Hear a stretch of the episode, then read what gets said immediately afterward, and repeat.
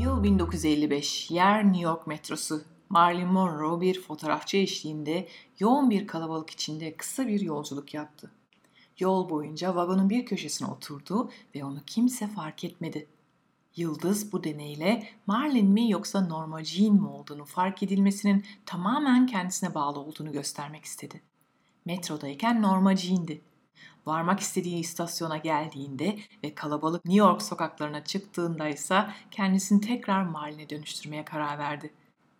Etrafına bir bakış attı ve hafif bir ironiyle fotoğrafçısına sordu. Marlin'i şimdi görmek ister misin?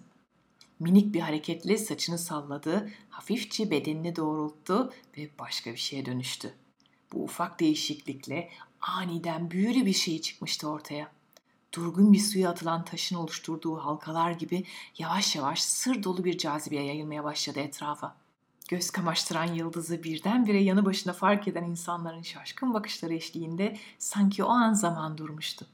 Hayranların çevresini birkaç saniyede sarmasıyla fotoğrafçının divayı kanter içinde kalabalıktan kurtarma çabasını tahmin edebilirsiniz.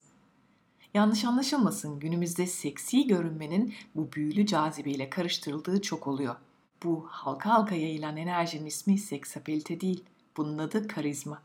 Ve karizmatik insanlar öyle ya da böyle dünyaya damgalarını vururlar. Hayran olduğunuz bir idolün cazibesine sahip olabilseydiniz nasıl hissederdiniz? Hiç merak ettiniz mi? Bilginin sınırı yok, görüşelim.